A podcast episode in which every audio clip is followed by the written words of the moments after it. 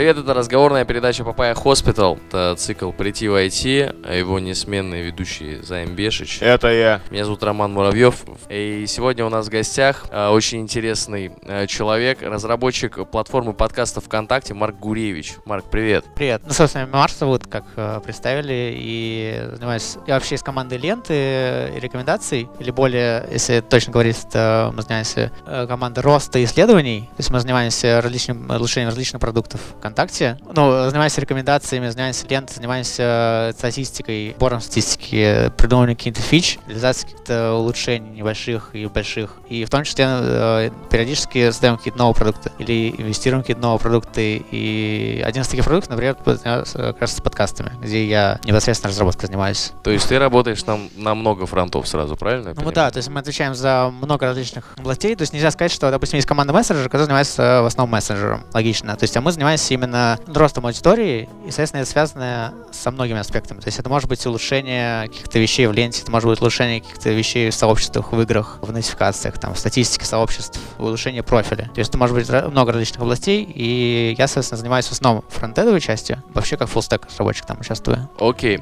Почему ты решил заняться программированием? Я, пожалуй, начну со школы, наверное. Наверное, первое, с чего, в принципе, интерес появился к этому, это, наверное, можно сказать, математика. Хотя у многих может сложиться мнение, у меня такое раньше мнение было, что программирование это какое-то такое научная деятельность, и там вот математика это необходимость, что, наверное, правда для многих аспектов программирования, например, там для написания тех же алгоритмов, для Data Science, там, для геймдева, там часто это используется очень сильно. В моей карьерной области это не так сильно распространено, но мне кажется, математика, она очень сильно помогает развиваться именно аналитическому мышлению, решению задач. Вот. И, соответственно, для меня, наверное, вот именно такое логическое решение каких-то задачек, это с математики началось в школе этим очень интересовался, нравилось решать задачки, на какие-то олимпиадки ездил, где тоже были в основном такие задачи, то есть там было не решение примеров, а решение каких-то логических задач в основном. Математика у нас, естественно, была очень на низком уровне, там было какое-то совсем базовое, там на бейсике, по-моему, писали на чем-то таком, ерунду какую-то совсем, то есть мы даже, по-моему, базовых там его не проходили, то есть э, практически информатики у меня не было в школе, ну, это касательно первой школы, где я был. Потом я пришел в лицей, там уже было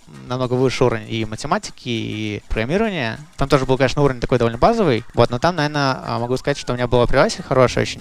Ну, по крайней мере, тогда мне казалось, для меня тогда программирование в любом случае было каким-то блэкбоксом. То есть я не было представления, чем занимаются они, это вообще развивается все. Вот. И там был очень э, хороший у меня одноклассник, который сейчас тоже, кстати, разработчик, очень крутой, он где-то там ездит на каких-то хактоны выигрывает. Вот. Подожди, где, да. где, где, где ты, в каком городе учился? А, ты я был в Москве тогда, все вообще из Москвы изначально, угу. там большую часть жизни там прожил. Вот. Там математический лицей, вот. Ну, там, собственно, у меня был преподаватель, она была, по-моему, по крайней мере, такое впечатление было, э, работала до этого в сфере, то есть не просто преподаватель, а именно из сферы. Uh-huh. Соответственно, для меня это какой-то такой уже expiration. Вот, и задачи, соответственно, мы тоже другого уровня делали, то есть, э, ну, у нас, понятно, было общее, в основном, одноклассник, скажем так, поток, делали более-менее базовые задачки, там, связанные с какими-то там циклами, с каким-то базовым синтезисом, вот, а мы, с, для тех, кто был больше заинтересован, уже делали какие-то более сложные задачки, и, и вот конкретно мой друг, например, он там очень сильно в этом все погружался, мы делали какие-то там парсинги PMP-шек, там вообще э, декодирование чего-то, делали какие-то игрушки, вот, и тогда уже это, меня это, в принципе, повлияло и захотелось в будущем тоже как-то там развиваться уже. То есть я правильно понимаю, что это было в поздней школе уже? Ну, типа, да, 10-11 класс. Угу. И ты прям с 10-11 класса понял, что, похоже, пора идти в IT? А, я могу сказать так, но там, на самом деле, сложнее история вся в будущем потом была. Я могу сказать, что вот этот момент был, когда меня заинтересовало, и, в принципе, наверное, если этого не было, я, может быть, и не стал бы разработчиком. Прям не было такого интереса, может быть. Вот. Но я не, я не могу, но это не тот момент, когда я стал разработчиком. То есть это было именно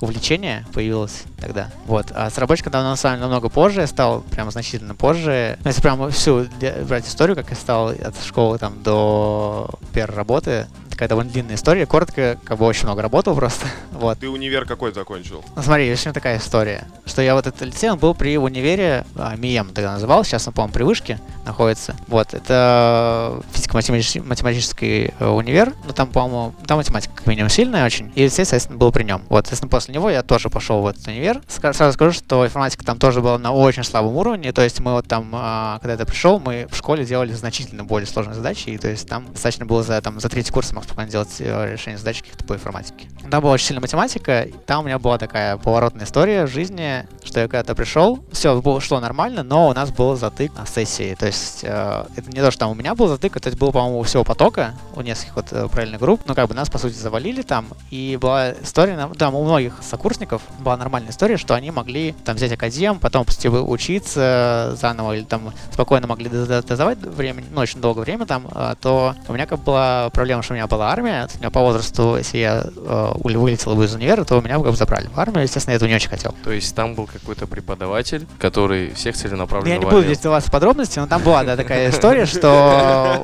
у нас был завал такой, да, то есть так, люди, которые потом остались там и сдали, они, по-моему, сдали там спустя месяца 4 или 5 даже, и то после того, как там декан пришел, сказал, что за ерунда, почему весь поток не сдал до сих пор экзамен. Вот, соответственно, я этого очень сильно боялся, потому что я не хотел э, идти в армию, это мне казалось вообще концом жизни для меня. И я в итоге перевелся в простой универ, где можно было очень легко сдать все, и, собственно, там закончил. То есть, это, э, ну, и, знания там, естественно, тоже каких-то хороших там не предвиделось. Вот, соответственно, я учился в этом универе, э, программирование уже в то время забыл, потому что не было мотивации, не то, что мотивации, не было окружения, что ли, где этим занималось, занимались люди, и я как-то тоже перестал заниматься. А чем ты занимался? Тебе сколько сейчас лет? Ну, 30. Тебе сейчас 30. То есть, да. когда ты выпустился из универа, тебе было, ну, примерно... Э, я не помню. Я с возрастами, честно говоря, очень интересно. Прям вот сеть смотреть, читать, э, сколько там. Ну, наверное, да, где-то 21, наверное, 20. Я не помню. Честно, ну, надо смотреть, сколько 20 с копейками. 20 ну, конечно, копейками. Да, закончишь через там 5, вот стандартно, я 5 лет там учился, да, то есть сколько там выпустился. Какая первая работа была? Давай сейчас подробнее расскажу, как у меня все происходило. В общем, я там учился в этом универе. Естественно, я там уже, а, так, знания там были очень низкие, все, надо было много тратить. Я там начал там в дотку играть, там в WoW играть, еще чем-то киберспортом заниматься, в общем, таким скейте катался, там, очень тусил где-то. Ну, и в какой-то момент мне родители сказали, что хватит все этого, идите подрабатывать сам себе на жизнь. Я такой, окей. Ну, и начал устраиваться на какие-то такие работы, из серии там курьером что-то подработать. Это как раз было где-то, по-моему, последний курс, я там выпустился, в принципе, тоже с такими вещами занимался, с такой ерундой, там, какие-то курьерские какие-то промо, там, где-то еще работал. Ну, в общем, такая работа, которая не требует опыта, не знаний, ничего, по сути, от человека. Вот, какое-то время так работал, потом была такая работа, она была жуткая, это называлось лифтер, то есть я там пришел, э, это как охранник, то есть ты приходишь на работу и вот сидишь вот какое-то время и ничего не делаешь, и уходишь с работы. Естественно, я начал сначала читать книжки, прочитал несколько книжек, потом занимался каким-то хобби, потом это все совсем надоело, уже всем делать нечего было, я такой вспомнил, ага, я занимался программированием, почему мне сейчас не заняться, и э, решил взять книжечки, вот эти талмуты и читать. То есть сначала у меня было C++, это далеко не ушло, потому что тогда как раз у меня стоял этот образ, что программисты это такие ученые,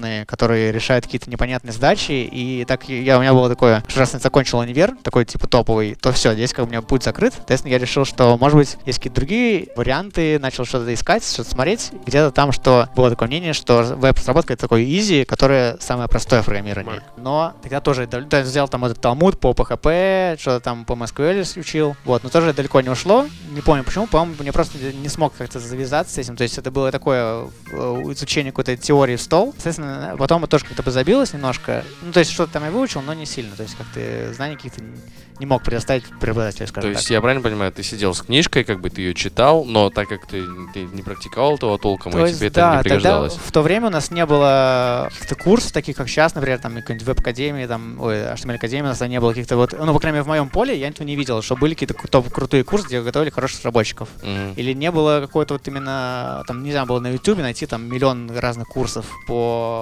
там, разработке. То есть это было такое, надо было искать какие-то там форумы, какие-то вот книжки, где-то что-то, какую-то информацию прямо искать. После этого я тоже на какие-то забил, то есть пошел на какие-то опять такие работы бестолковые. И такая последняя работа у меня была, я устроился в, на склад, там надо было делать всякую инвентаризацию, ну, очень такая работа, там, собирать какие-то заказы, разбирать коробки, все такое. Там появилась такая вот стабильность, это дурацкая, которая вроде типа платит какую-то минимальную зарплату, это позволяет себе жить какой-то такой менее, более-менее комфортной жизнью, но в конце концов, к счастью, у нас там были какие-то условия начали портиться, что-то там нас э, заряжали ну, э, нам сам портили условия. Короче, у тебя начало, тебя перестало устраивать то, как к тебе относится работодатель и какие условия работы он тебе предоставляет. Ну, в целом, да, то есть нам всем там на самом деле устраивало, мы такие, окей, пора уходить отсюда. И в тот момент такой сказал, все, хватит этой ерунды уже. Я помню, что мне интересна разработка, я помню, что хотел бы этим заниматься, поэтому поставил себе такую цель. Что следующая моя постоянная работа, такая full time будет связана с работой. Неважно, кем там или где, следующая работа такая будет. И до тех пор, пока я не смогу добиться этого, я там буду заниматься просто какими-то подработками. Слушай, а можно я один вопрос тебе задам? То есть у тебя э, до этого момента, я правильно понимаю, то, что ты держал где-то в периферии, что тебе нравится программировать, но считал, что это сложно, или, или почему ты этим начал заниматься вот через какое-то время? А, ну да, то есть это всегда казалось чем-то таким интересным, это сказалось именно вот решение каких-то логических задачек, что в принципе мне было интересно как в вакууме, то есть решение каких-то логических задачек это очень интересно.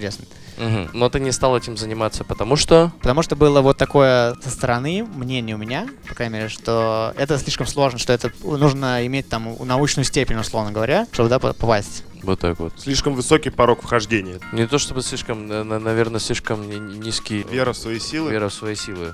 Возможно, да. То есть, не знаю, то есть сейчас, мне кажется, вот за счет там интернета, за счет доступности разных ресурсов, просто там соцсетей тех же самых, э, очень много есть информации о том, как происходит разработка, о том, как люди что-то делают, то есть как это вообще выглядит. А тогда, ну, у меня, по крайней мере, не было такого. И для меня это было каким-то блэкбоксом. То есть я не знал, как на самом деле все это происходит. Ну, собственно, я ушел с этой работы э, и начал просто ерундой какой-то заниматься в плане вот именно работы. То есть у меня были такие одноразовые, искал исключительно там одноразовые работы на всяких суперджобе, еще какие-то сайты там были, где, то есть там работы из серии сходите, пройти опрос, там, курьерская работа, где каждый день платили, там, какая-то промо-акция, ну, такая вот работа. И у меня график был такой, то есть я прихожу, там, вот эту работу делаю, получаю какую-то наличку, на которую смогу как-то там обеспечить себя, там, купить еду, еще что-то, и сажусь в свободное время, вот все свободное время занимаюсь именно разработкой. Еще ходил на какие-то курсы такие, но курсы были в то время, это просто, ну, абсолютно потеря времени, то есть это был э, курс, там, веб-разработчика. И рассказывают просто какие-то вещи, которые ты и так знал, которые тебе не, не, ну, не дают никаких бонусов тому, чтобы попасть куда-то на работу. Ну, естественно, естественно, когда делал резюме, я добавлял все эти э, сертификаты, которые там получал. Мне кажется, они бонусы никакие не давали. Вот, а последняя работа моя такая была это на складах. Это вообще была жесть. То есть я, у меня был график такой, то я вставал примерно в 5 утра, там что-то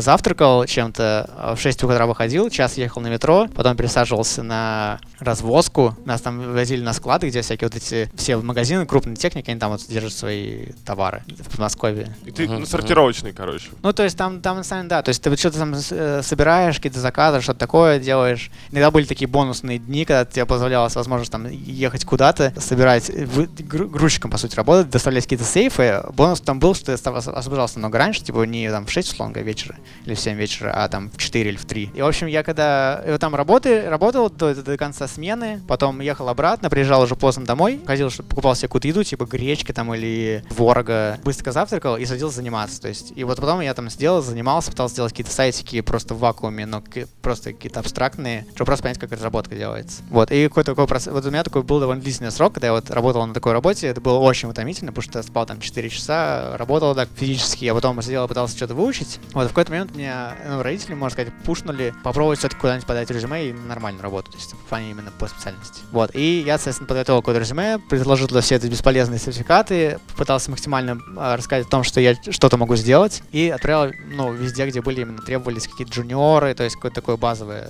без опыта работы. Везде, соответственно, я получал в основном отказы, либо никакого ответа не получал. Но одна компания там, э, не помню даже, как она называлась, какая-то такая мелкая компания, которая занималась очень странной вещью, они там делали IDE новую. Мне тогда было, тогда уже у меня было понимание, зачем это делать, но окей. Да. А, расшифруй для что, что, это, да, что это такое IDE? Это инструменты для разработки, по сути. Штука, которая помогает кодить, да. грубо говоря.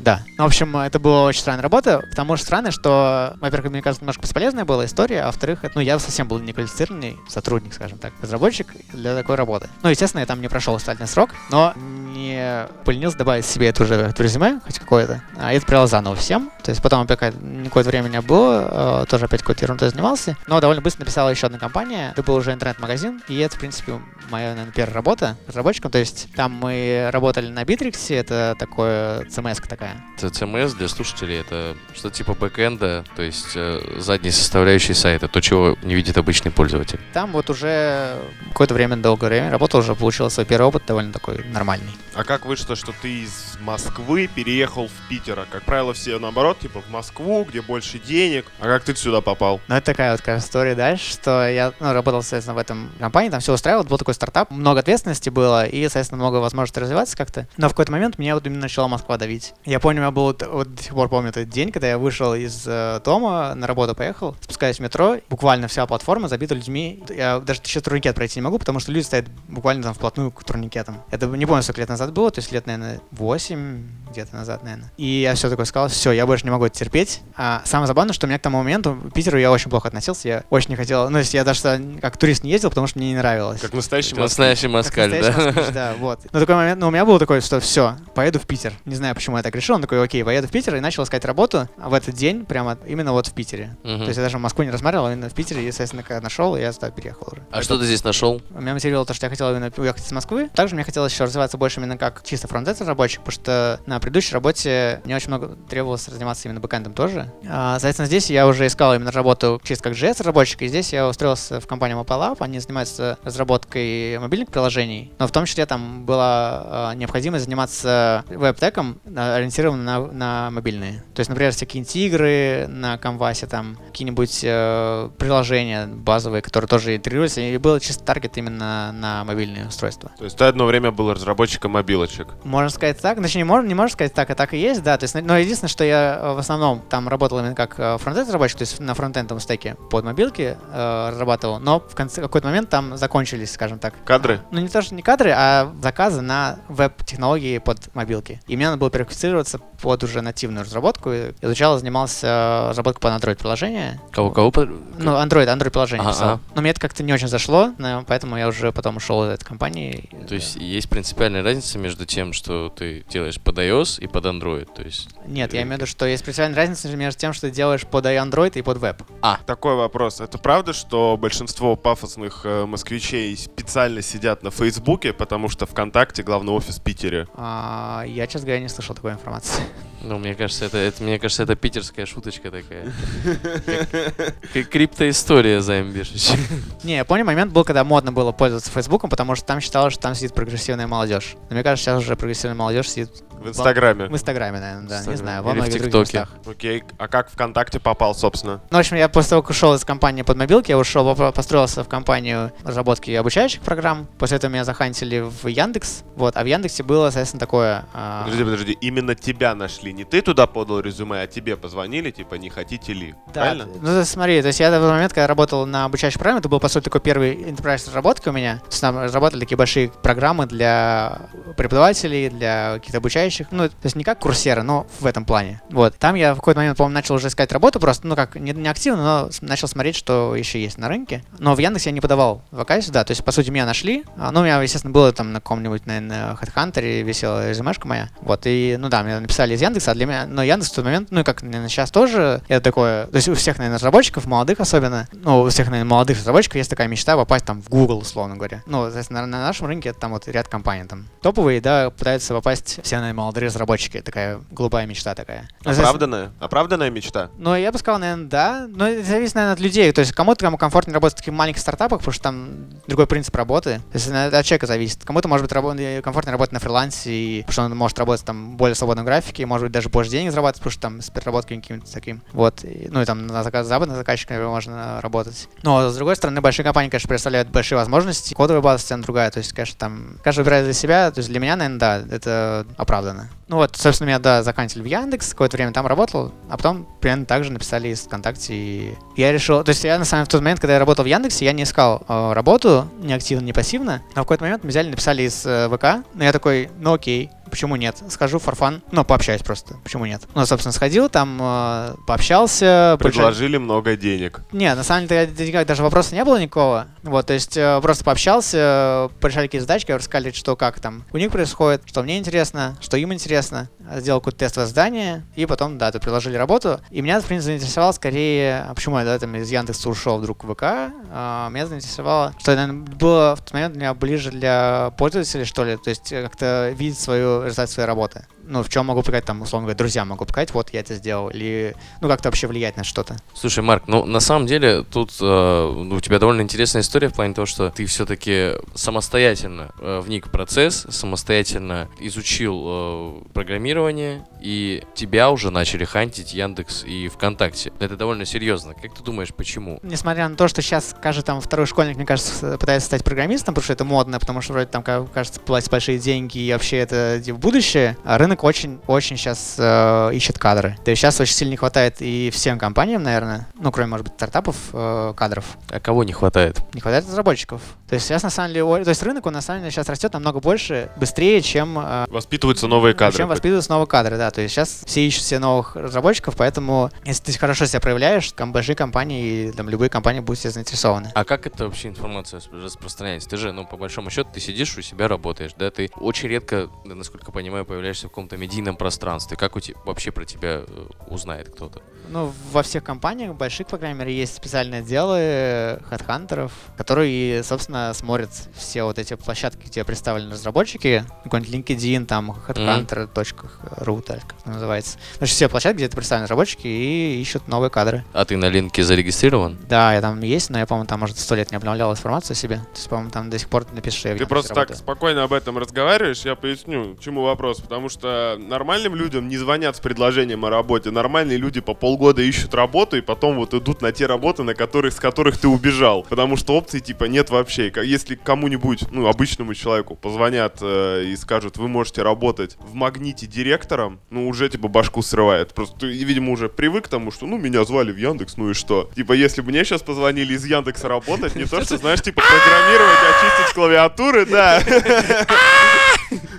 Ну, на самом деле, у меня было то же самое ощущение, когда мне написали из Яндекса. У меня была абсолютно такой же, такая же реакция. То есть я там целый день ходил, ничего себе, мне кто-то написали, как вообще такое возможно. Но у меня, видимо, тогда уже был какой-то опыт. э, Может быть, я просто красиво о себе написал, может быть, у меня там... Ну, у меня действительно был какой-то опыт именно enterprise разработки с разными там системами и разным стеком. Ну, они, видимо, просто смотрят вот набор критериев и пробуют. То есть, э, понятно, что если ты не подходишь, они можешь отсеяться там с самого начала. Скажи, пожалуйста, ты говорил то, что ты учил C++, а, ты учил PHP, и я понимаю, что ты их выучил в итоге, или все-таки ты изучил другие языки? Ну, C++ я скорее не знаю, чем знаю. Ну, PHP я сейчас то есть пишу. Ну, понятно, все знают, что там а, ВК написано на KPHP, который, по сути, можно назвать PHP просто, вот, ну, который потом транслируется уже в C. Вот, значит, Мгм. конечно, основная моя работа сейчас связана с PHP и с э, JS и с CSS. То есть, в, в принципе, ты видишь, что э, специалисты в этих языках востребованы сейчас? Ну, в JS, безусловно, востребованы. В PHP, я думаю, что скорее нет, потому что есть отдельные компании, которые пишут на этом стеке до сих пор. То есть все остальные компании, скорее всего, уже пишут на чем-то другом. Там, на Java, на Go, еще чем на чем-то. Мгм. Ну, фронтенд, естественно, там JS, он есть и будет. Но PHP он не такой сложный язык, то есть его, если вы учили, там, не знаю, тоже C++, то вы спокойно сможете писать на PHP. Мы видим тренд на то, что многие площадки сейчас большие внедряют к себе платформу подкастов. То Как ты думаешь, почему они это делают? А, ну смотри, здесь всё довольно просто.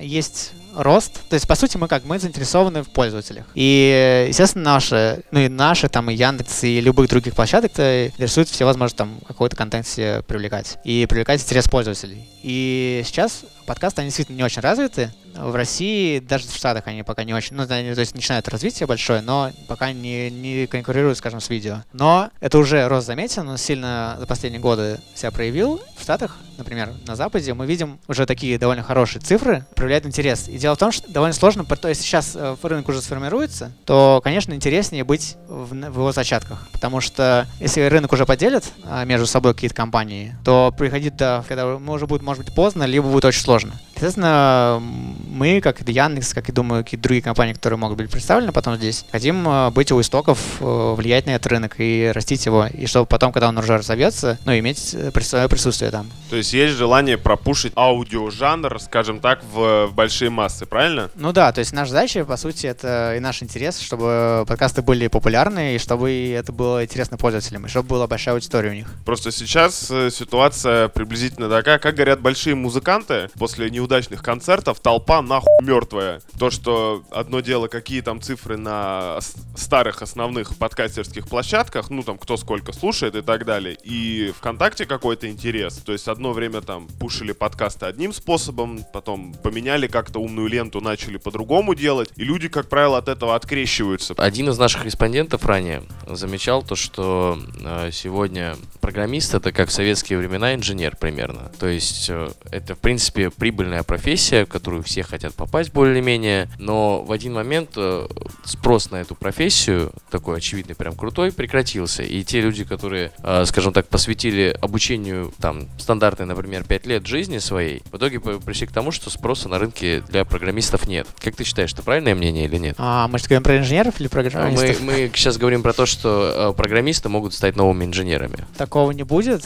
Дело в том, что, смотри, а, я думаю, сейчас инженеры они не стали ненужными. То есть э, инженер довольно тому действительно много учат, да, он много знает. Может быть, те не- непосредственно какие-то профильные области, где, на которые учили раньше, они, может быть, сильно сейчас не так востребованы. Хотя не знаю, честно говоря. Вот. Но, скорее всего, человек просто имея хороший опыт и имея э, много знаний, он спокойно может переквалифицироваться в другую область, например, даже в программиста. То есть в этом я думаю, что та же самая ситуация с э, программированием. Во-первых, сейчас пока о том, что куда-то это идет, пока нет никаких вообще даже намеков, потому что скорее область сейчас очень растет. То есть, например, там какие-нибудь машины авто, да, которые самоедут, self-driving cars, вот, да, которые тоже требуют пр- программистов, а не водителей там. Какие-нибудь э, полеты в космос, они тоже требуют программирования. То есть, по сути, все области, они более-менее востребованы программирование, все больше областей начинает появляться, которые требуют разработчиков. То есть, ну, поэтому, например, не хватает кадров, и поэтому, скорее всего, в будущем рост только, может быть, будет больше. Короче, кадрового пресыщения пока не предвидится. Вообще сейчас намеков таких нет, и скорее даже э, наоборот. Окей, а чело- вот человеку, который хочет вкатиться в тему, какие технологии, кто ему нужно изучать сейчас, чтобы ближайшие лет 5-10 не остаться на улице, а наоборот вот только профессионально расти и быть э, супер востребованным? Ай, ну я здесь, наверное, буду таким мечтательным, что я скажу, что я бы не буду говорить какие-то определенные технологии или какие-то области, где стоит развиваться. То есть можно сказать, там сейчас модно, там, не знаю, дата сайенсом заниматься, модно там email писать или модно Нейросети. нейросети, да, то есть все вот это, это очень, очень модно и круто. Вот. Мы не можем, на самом деле, сейчас очень все быстро меняется, и появляется, например, много областей, которые там 5 лет назад просто даже не было, никто них даже не думал. И то же самое может случиться через 5 следующих лет. Поэтому, мне кажется, нет смысла закладываться на какую-то профессию. Э, имеет смысл заниматься тем, что тебе интересно. Потому что если ты, например, будешь заниматься теми же там нейроночками, но они потом станут невостребованными, хотя непонятно, почему так может стать, но, допустим, они станут невостребованы, ты спокойно с своим опытом и можешь переквалифицироваться в какого-то другого специалиста, заниматься тем же вебом. Почему нет? То есть, э, я думаю, здесь имеет смысл заниматься какими-то вещами, которые тебе лично интересны, потому что в них ты сможешь намного быстрее и намного глубже разобраться, а если вдруг этот рынок куда-то пропадет, то за то время, когда это будет все происходить смена, ты сможешь, сможешь переквалифицироваться в что-то другое. Я бы советовал именно заниматься тем, чем интересно лично тебе. Так, окей, хорошо. И, Это, так, кстати, не первый, не первый раз, когда мы слышим именно такое мнение. Да, занимайся тем, что интересно. Да-да-да. Ну а если мне интересно на диванчике лежать, вот как быть? Что с этим делать? Валяйся на диванчике, брат. Можно стать. YouTube-блогером и лежать на диванчике. Слушай. На самом деле никто тебе не запрещает кодить на диване, я правильно понимаю? Ну, вообще, да, конечно. Почему нет? Практика показывает, что на диване можно или заснуть, или задремать. Давай, коротенький гайд, как попасть в команду ВКонтакте, буквально за пять фраз. Ну да, на что стоит смотреть э, с искателем, как себя позиционировать, может быть, чтобы... Ну, я могу показать сказать себя. только вот свои предметы области, да, то есть то, Мгм. что там э, нужно в Data Science, я не подскажу. Во-первых, попасть очень легко, то есть можно в плане, что у нас есть э, о, э, раздел. Моя проблема, я скажу про себя, например, была проблема, почему я, не, допустим, не собеседовал даже раньше ВКонтакте, потому что для меня это раньше был какой-то закрытый клуб, где работают только олимпиадники, и вообще непонятно, зачем туда идти и как туда идти попасть. То есть казалось, что это такой закрытый клуб совсем, элитный клуб, да, вот. То есть у нас, да, действительно очень сильная команда, мы там большие требования предъявляем кандидатам, но резюме вполне себе можно отправить, и его рассмотрят. То есть у нас есть раздел, куда заходите, смотрите открытые вакансии, и даже, может быть, нет открытых вакансий, все можно написать и отправить свое резюме. Чего вы ждете на собеседовании от людей? Ну, смотри, здесь большая проблема, на самом деле, фронтенд в разработке, но я буду говорить только про свою область. Очень быстро развивается она, и есть сейчас очень, ну, скажем так, маленький порог входа. То есть, значит маленький порог входа? Значит, что какие-то фреймворки, какие-то технологии, которые позволяют новым пользователям, ну, в смысле, новым разработчикам, которые не имеют большого опыта и не очень хорошие специалисты, на самом деле, на выходе получить какой-то, кажется, рабочий продукт. Вот, и за счет этого э, очень многие люди начинают завышать свою ценность, скажем так. Не знаю, немного грубо, наверное. Вот. э, Нормально, нормально. Переоценивают возможности. Переоценивать свои возможности, да. Я бы, наверное, посоветовал именно сконцентрироваться не на фронтенде, а обязательно нужно постоянно быть в теме. То есть, если ты сегодня знаешь какие-то знания, тебе нужно быть постоянно up-to-date. Тебе постоянно нужно что-то изучать, что-то развиваться и быть в курсе новых технологий. Потому что через два года они будут, поме- они будут система измениться, и тебе нужно быть в курсе, потому что их надо будет использовать. Но в то же время большая ведь проблема, что люди, например, сейчас очень плохо знают core языка, какие-то основные базовые знания, и на этом, э, на самом деле, многие, кажется, фейлятся. То есть я бы советовал именно не то, может быть, даже не то, что сконцентрироваться, но уделить довольно большое внимание изучению основ. Потому что это достаточно очень э, важные знания, которые и в работе постоянно используются, и, в принципе, мы ожидаем, что такие знания у людей есть. Но в то же время, если говорить, а, то есть у нас как, у нас приходит какая-то задача, например, там, сделать ленту, да? Ты, например, такую задачу никогда не решал и не знаешь, как она решается. Но твоя задача не сказать, типа, я не знаю. А твоя задача именно подумать и подумать, решить ее. То есть даже ты не имеешь текущего знания, а тебе нужно иметь возможность, ну, постараться решить задачи, даже которые ты не сталкивался раньше. Подумать это вообще очень ценное качество для любого, так сказать, кадра. Марк нам рассказал сейчас вне записи о том, что он прослушал интервью с Артемом Пол Полтавцевым, и у него появилось некоторое дополнение. Заметка на полях. Словам. А, ну да, там, там было сказано, что Артем не пошел в разработку, потому что, ну или я, может быть, не так понял, то есть было сказано, что не пошел в разработку, потому что не очень нравилось, что э, работа разработчиком требуется такой четкий подсчет, как это все работает, и по сути как на галерах работаешь, тебя вот выполняешь две задачки и сдаешь их. То есть, наверное, такая работа имеет место быть где-то, в каких-то компаниях, где-то еще, но в основном работа разработчиком как раз это такая большая проблема работодателей, на самом деле, люди не знают, как считать работу разработчика, и до сих пор нет никаких, ни в больших компаниях, нигде. Есть много разных методологий, но никакая не является такой правдой. Всегда это довольно субъективное мнение. То есть, допустим, э, то есть есть какие-то там шутки среди разработчиков, постоянно давайте считать количество строк написанных или количество задач. Понятно, что это не объективная оценка, потому что там один и тот же метод можешь просто написать там на тысячу строк, он будет делать ерунду. Или ты можешь а, для закрытой задачки закрыть, например, одна задачка у тебя будет э, написать платформу подкастов, да, а другая задачка у тебя будет подвинуть кнопочку на 5 пикселей. Вот, и, соответственно, это все неравноценно, и оцен оценивать разработчиков, возможно, только очень субъективно. Это будет всегда на мнении каких-то авторитетов, на людей опыте, но большом, э, людей с большим опытом и на протяжении только какого-то там периода времени. Это была передача Papaya Hospital и ее спецвыпуск «Прийти в IT» с Марком Гуревичем. Марк, спасибо, что пришел к нам физически. Спасибо за хороший звук, Марк, и за ценные комментарии по этому поводу. Спасибо вам, что пригласили. Пока-пока.